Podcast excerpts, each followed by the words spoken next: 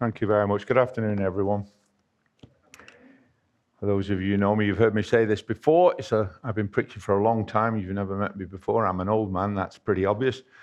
And uh, I've been preaching for more than 60 years, and I'm still honored and thrilled to stand behind the Bible and open it to reveal its truth as God helps me.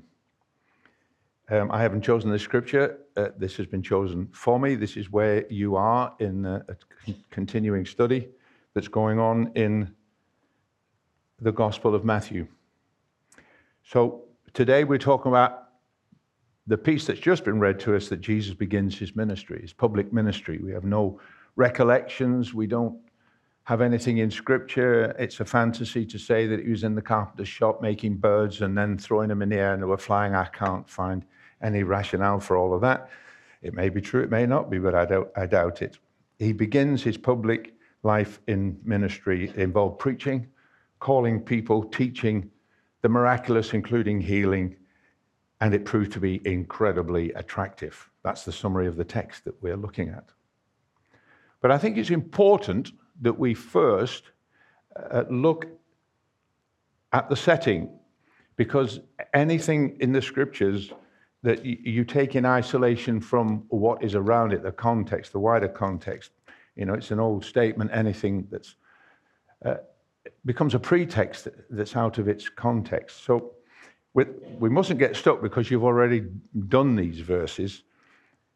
But Jesus begins when we realize only after he had been baptized in water and in the power of the Spirit.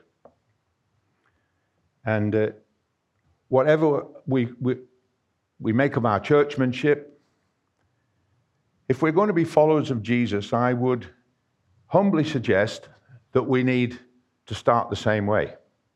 We need to be baptized and we need to be filled with the Spirit, all of us.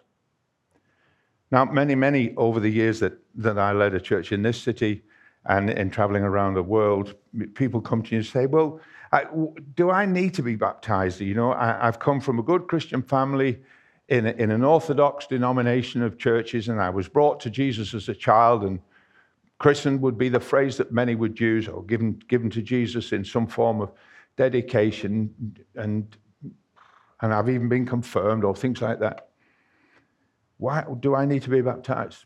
And, and I suggest this that if we're going to be followers of Jesus, if he was baptized, having conformed to all the religious structures of the time. He was circumcised, he'd been brought to the temple, all of, all of it was done, but he still came as a what we would call a believing person. I mean, he was never in any doubt. And he was perfect and didn't need baptism. He said, suffer, suffer it to be so, because he wanted to be an example to those of us who follow.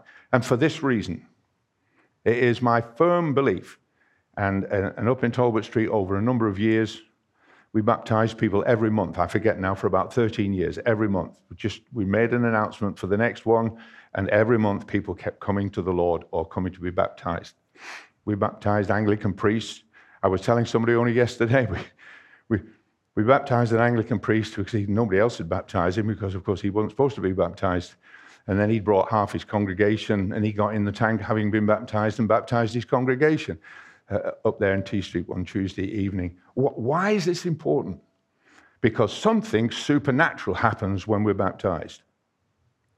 If we get to the real truth of it, this is not just some ceremonial thing, it is powerful in that it releasing us. And I think it's important that we help people to confess Jesus as Lord and renounce the devil and all his works. And often supernatural things happen as they begin their journey. And Jesus was also filled with the Spirit. The Spirit came upon him, as the context earlier in chapter 3 says.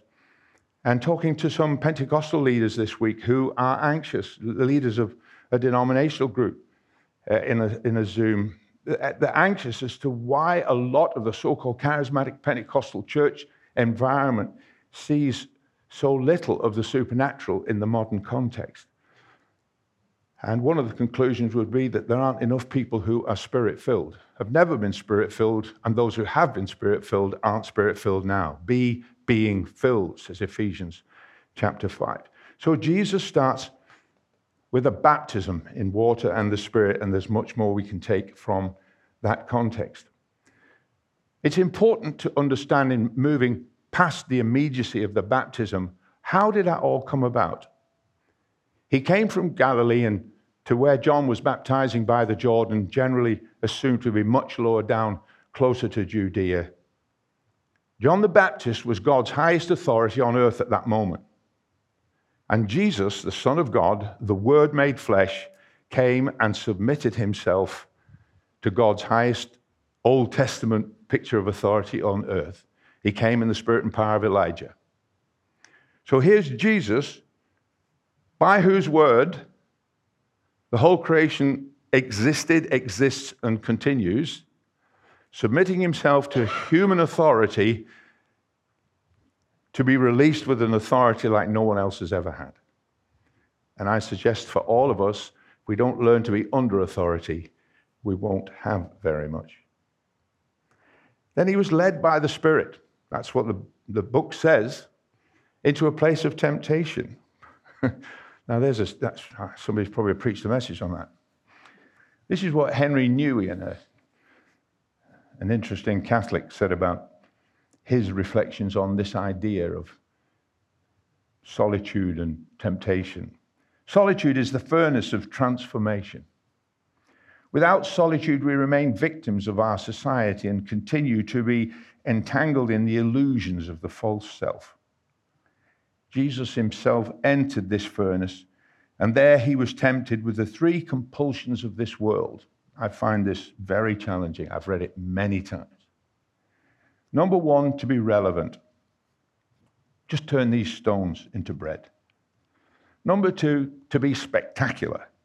Throw yourself down. Do something that people will be talking about. Three, to be powerful. I will give you all these kingdoms, said his enemy. There, Jesus affirmed God as the only source of his identity. And you must worship the Lord your God and serve him only. Solitude is the place of the great struggle and the great encounter. The struggle against the compulsions of the false self and the encounter with the living God who offers himself as the substance of the new self. And what about this for a sentence? In solitude, in moments of isolation and temptation, as Jesus went through in a 40 year 40 day context. In solitude, I get rid of my scaffolding, is Nouwen's reflection on this. No friends to talk with, no telephone calls to make. The task is to preserve, in, to persevere in my solitude, to stay in my cell until all my seductive visitors get tired of pounding on my door and leave me alone. Satan came and faced Jesus definitively and tested him. And Jesus comes out in the power. He was led by the Spirit into the wilderness. And he came out of the Spirit in the, in the, out of the desert in the power of the Spirit. I suggest that if we grasp these thoughts, of the preparative journey that Jesus undertook before his ministry really began, there are some great lessons for us to learn there in our own preparation if we are going to be serious followers of Jesus. Yes? And the final one, uh, just in the bit before we begin our text, Jesus left Nazareth and went and lived in Capernaum. Maybe some of you students coming into the city here, others, you you come into a new context in your life. Uh, it's all sorts of challenges. Jesus left the little despised community and went to live by the shores of the Lake of Galilee in Capernaum. Sometimes it requires that we move ourselves to prepare ourselves to be in the place where God wants us to be. So, five simple statements then in the few minutes that remain to me. Number one, Jesus began to preach. What did he preach? He didn't preach a, a sweet Kumbaya type of message. I know you're all feeling bad after COVID. come here and I'll pour oil on you and make you just feel better. He didn't start there at all. He was quite straight about it. He said, You need to repent. There was no gilding this message. We all need to repent. And having been a Christian since I was 10, I've repented many times. But there was a moment in my life as a boy when I became conscious by the power of the Holy Spirit that I was a sinner and that Christ had taken my place on the cross.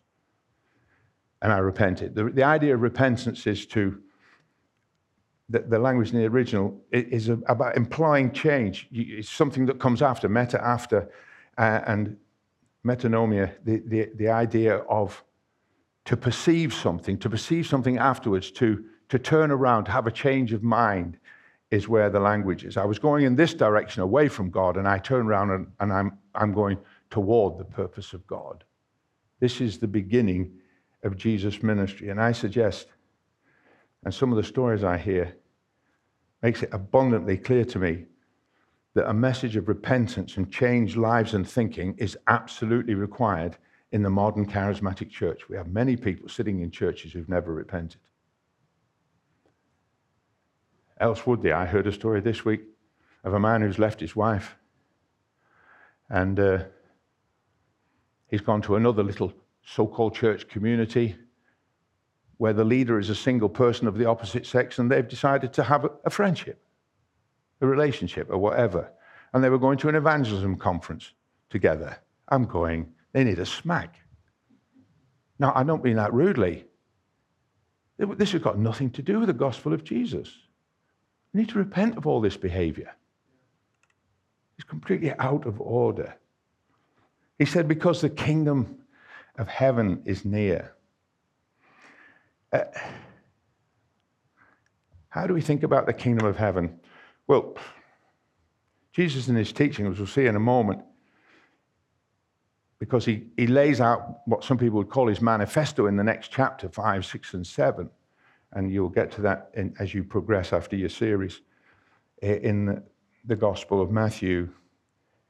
And his manifesto is, is about a very alternative kingdom. And how, how does that look like? Let me illustrate it best like this. I've just finished reading one of uh, Tom Wright's books, Broken Signposts. Anybody read that one? Broken Signposts. He talks, he talks about seven major issues, uh, societal issues justice, love, spirituality, beauty, freedom, truth, and power. And he talks about them in their purest sense being signposts that lead us to God, but they're all broken because none of them are what they should be outside of the gospel of God. And in the final chapter about power, which I've just literally just finished the book, uh, he illustrates it like this. He's quoting a conversation that Jesus has with Pilate. The crucial sentence in this, he said, is My kingdom isn't the sort that grows in this world. There are two kinds of kingdoms, two kinds of power, because kingdoms are, kingdoms are about authority and authority is about power. Older translations, such as the King James Version, often give people the wrong idea in rendering the sentence as, My kingdom is not of this world. In a culture that positively wants the message of Jesus to have nothing to do with power at all, that sounds as though he was saying, My kingdom is all about going to heaven so please don't bother about anything worldly. But that's not what the sentence says in the original language. Jesus' kingdom is not from this world, but it is certainly for this world. This is the direct application of the line in the Lord's Prayer that says, Thy kingdom come on earth as in heaven. The kingdom comes from heaven, but it is designed to take effect on earth. It is designed, in fact, to be the true sort of kingly power, the sort that Psalm 72 was talking about, the sort that is truly a signpost to the reality of God. The truth about the world, however, is that the signpost has been damaged along the way. Let me just read you a couple more paragraphs. If Jesus' kingdom were from this world, his servants would fight, as Peter did with the sword in the garden and then had a bad letdown himself. Pilate had that kind of authority too the authority to have Jesus killed. This is the normal power, the usual method of kingdom. But Jesus' kind of power works the other way. It works through suffering love, through the one who gives his life for his friends, the one who is lifted up like the serpent in the wilderness, so that all may see him, believe, and be rescued. Rescued from the grip of the other power, the dark power he's talked about earlier. And the ultimate rescue from the ultimate dark power is, of course, resurrection. Then he talks about Lazarus. Why was Lazarus so able when his sister said, when Jesus invited them to move the stone in John 11? Why was Jesus so confident? He said, I, am not, I'm not praying this father, prayer to you, Father. He said, I'm praying this prayer so these people understand that this is already a done deal. Modern language. Jesus knew that something had already happened in the tomb that probably meant that Lazarus' body hadn't rotted. If we take the stone away, Martha said, he'll stink. There'll be a bad smell. Jesus knew it, was a, no, it wasn't a bad smell. He knew that resurrection powers already, he was making a special point before his own death. He was going to raise this man to life, knowing that God was going to raise him to life. And a fascinating thing uh, you know, n- normally if somebody gets up out of a bed situation like that, why, why does the Bible say of Jesus' resurrection that they found the napkin folded by the head of the bed? Generally understood in that culture that if soldiers or people in power folded something away as they left, it meant they'd done what they'd come to do. Hallelujah. So he's talking about a different sort of power. So Lazarus is a testimony of it. And one more sentence uh, on this, and I'm finished with it. In the end, then, the Christian message offers a profound reversal of what we think we know about power and indeed what we want from it. When we follow the trail of the broken signposts, we find that they lead to the foot of the cross, where our anxious questions are finally resolved. The kingdoms of this world insist that power must be achieved and sustained by the threat of violence. That is why power has become such a paradox. It seems to begin as a signpost to the truth of the world, but it points in directions that make most of us shudder. So the Taliban are going to hang people and chop their hands off. It's a corrupted form of power.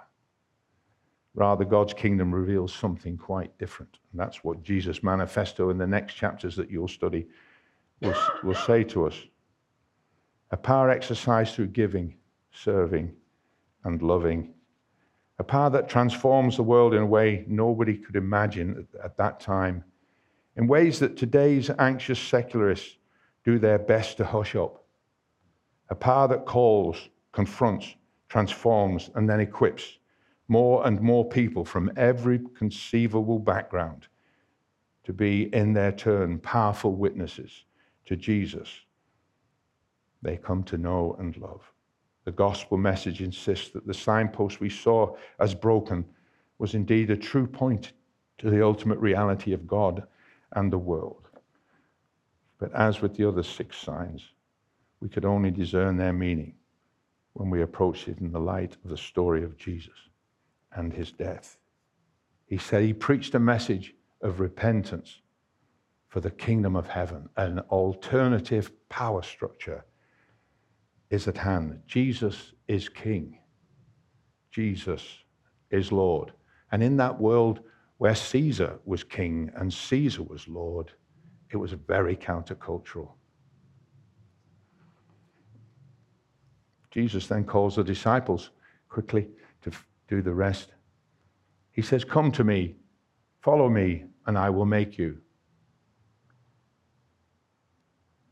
He calls all of us to come to him. He says, as we follow him, he will make us what we would never become ourselves. He uses illustrations that they understand. I'll make you fishers of men because the first of the disciples were fishermen. Maxwell, in his leadership Bible, says Jesus he found these disciples in the ordinary day work of life. He handpicked them. He called them to become leaders. He used language that they fully understood. And he took them on a journey and demonstrated to them leadership. Of course, Maxwell in that Bible, it's a leadership Bible, so he's emphasizing leadership. This discipleship is a much stronger issue than just leadership, but it includes a context of leadership. Jesus invites us to follow him. I don't know whether everyone in the room has made that step. It is the best decision you could ever make in your life. I was 10 when I accepted Jesus as Savior and Lord, and I knew what it was to be forgiven, and I've never lost that thought of how we can be clean from sin. And in being a follower of Jesus, I could not have lived a more adventurous or exciting or dynamic life. And I commend him to you. If he's calling you, it's a wonderful thing. I asked an old friend of mine, and I'm very aware I've probably been on my feet. How long have I been going? 25 minutes already, am I? Am I at 25 minutes? Because I'll be finished if I am. Uh, an old friend of mine who's he's, he's about 80 now. He was from New Zealand. He is from New Zealand because he's still alive. Uh, and he was he studied. He, he had a bit of a religious background and didn't know anything about Jesus, but he wanted to know Jesus, and he didn't know what to do with it. He qualified as an accountant in, in New Zealand, and then he came to London. Not to make his fortune, but he said to me, I came to London because I felt compelled I've got to come to London to find out who Jesus was. He got a job with Cooper Lybrand, part of uh, PCW or whatever they're called now. Some of you might work for them. They pay very, very good wages, these boys. Uh, but he wasn't interested in that. And the first week he was here in the city of London, at the end of his working day, he walked down the street. And there was a little Anglican church there. Uh, and there was a sign outside which he did tell me what it said, and I've forgotten, but it was about who Jesus was. And he said, Whoa, I've got to find out about this after his day's work. And he went in. There were mostly old ladies there. Don't be disparaging of old ladies because I'm an old man. Uh, and that's not nice for people like us. We know we're what we are. Uh, and these old ladies were praying with a vicar. It was as ordinary a Christian meeting as you'd ever find. There was nothing to write home about.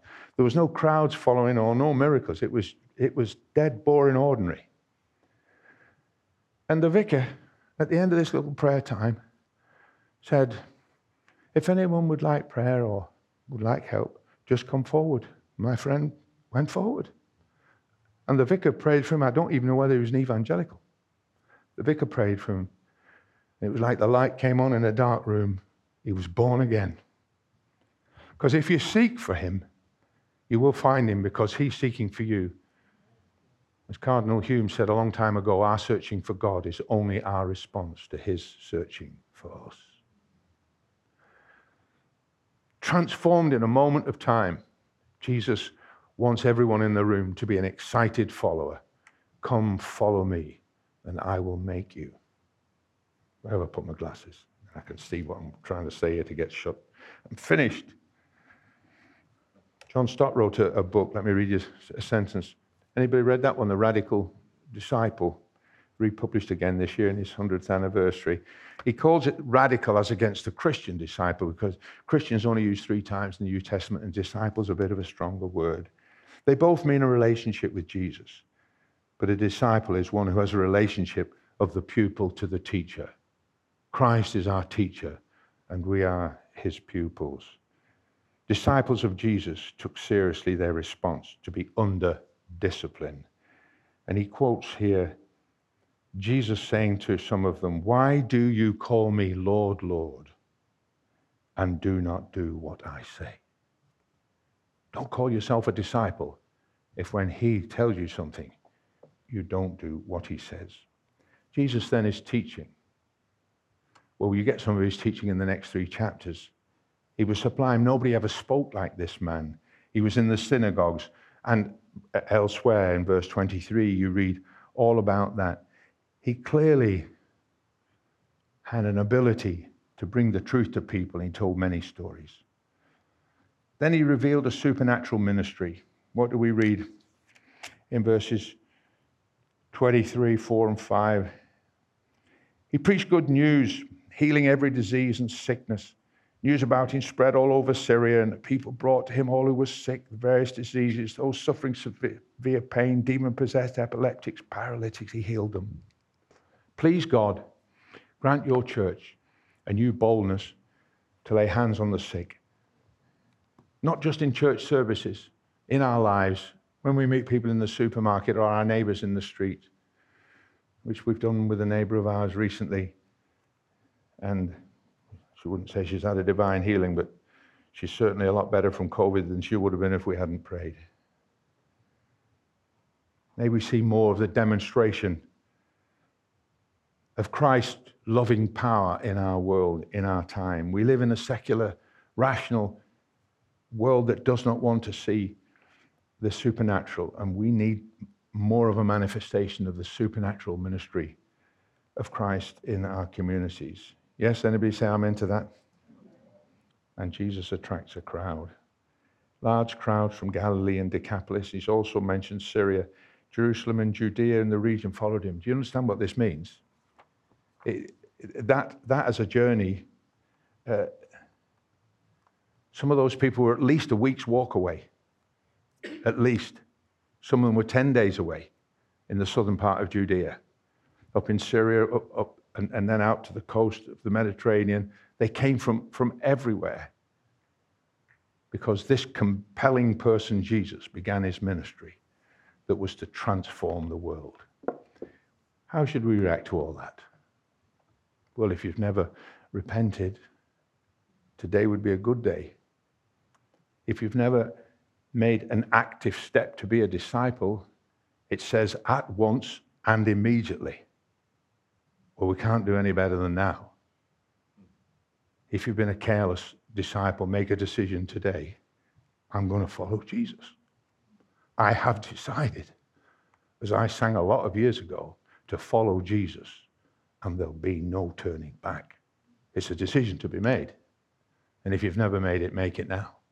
If you've never been baptized in water, if you've never been filled with the Spirit, it's a good day today to talk to somebody and say, Pray with me, help me, get the tank open. I, I need to be baptized. Just take an active step to be obedient in following Jesus. Amen.